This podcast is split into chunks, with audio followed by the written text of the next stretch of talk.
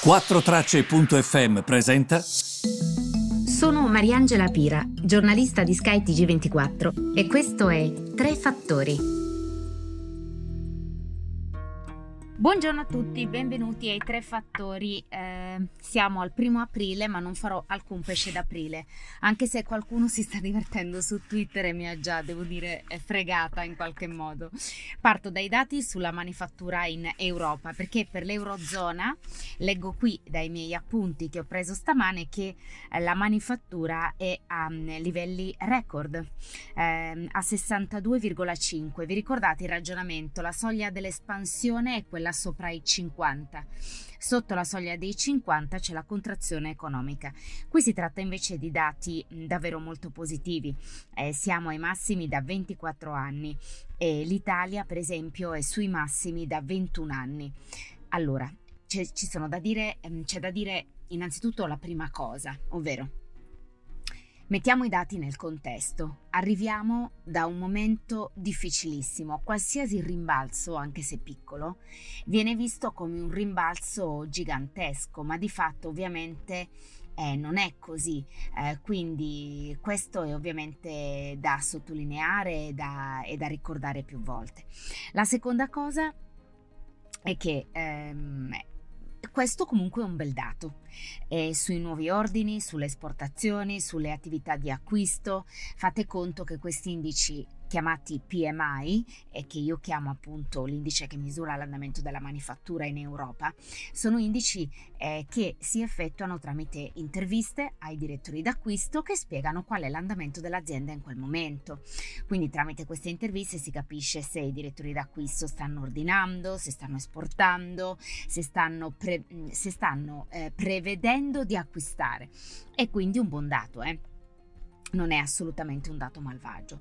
Se a questo si unisce che ci sarà questa ripresa americana, che secondo fattore di oggi, con uh, questo piano svelato da Joe Biden nella giornata di ieri, che è davvero gigante, un piano che prevede investimenti lo spulciavo già ieri, potete andare a vedere il podcast della giornata di ieri, e che prevede investimenti in infrastrutture, nelle scuole, nei porti, negli aeroporti, eh, nei ponti, ehm, eh, in particolare prevede aiuti per le persone con disabilità, per gli anziani, cura assistenziale medica, eh, in, in, particolare a queste due categorie, supporto alle piccole e medie imprese, supporto ai cittadini, insomma eh, ovviamente se l'economia americana e l'economia cinese continuano a crescere al ritmo ehm, con il quale stanno crescendo, è ovvio che comunque continueremo a beneficiarne anche in Europa e quindi questi indici ehm, sul comparto manifatturiero che stiamo monitorando cresceranno anche di più.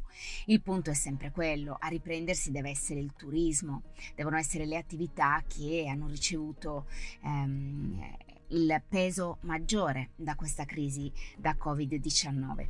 Se non si riprendono queste, eh, dubito che insomma la situazione potrà migliorare a 360 gradi. Però queste si potranno riprendere solo con le vaccinazioni e a questo proposito anche ieri il governatore Visco ha detto che la pressione sui sistemi sanitari è ancora molto forte. L'avvio delle campagne di vaccinazione in Italia, dice il governatore di Banca Italia e nel resto del mondo, induce ad essere cautamente ottimisti per il futuro. Resta però forte l'incertezza sull'evoluzione della crisi sanitaria e di conseguenza sulle prospettive dell'economia. Ehm, quindi, come dire, i vaccini è il fattore principale al quale dobbiamo guardare. Senza vaccini la vedo veramente dura, è un po' quello che sta dicendo Visco, perché l'incertezza rimane comunque, rimane come. Cercheremo anche di capire, questo è il terzo fattore, il riflesso di tutto quello che vi ho raccontato sulle borse, perché lì ci troviamo... Sapete, spesso si parla di ripresa a V, quindi forte calo e subito forte rialzo. Ripresa U, forte calo, stagnazione, rialzo. Forse dovremmo trovare una nuova lettera per questa ripresa. Leggevo un articolo interessante su questo, no? We have to find a new letter. E effettivamente potrebbe essere davvero così, nel senso che questa ripresa è molto strana.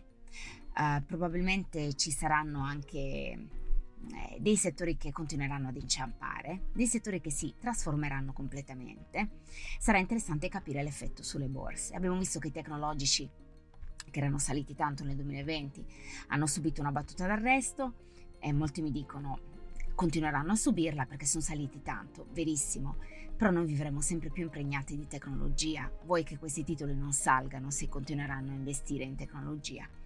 Poi c'è la questione di come verrà finanziato questo forte piano americano. Le tasse per la corporate America cresceranno. Le aziende dal 21 pagheranno il 28% di tasse.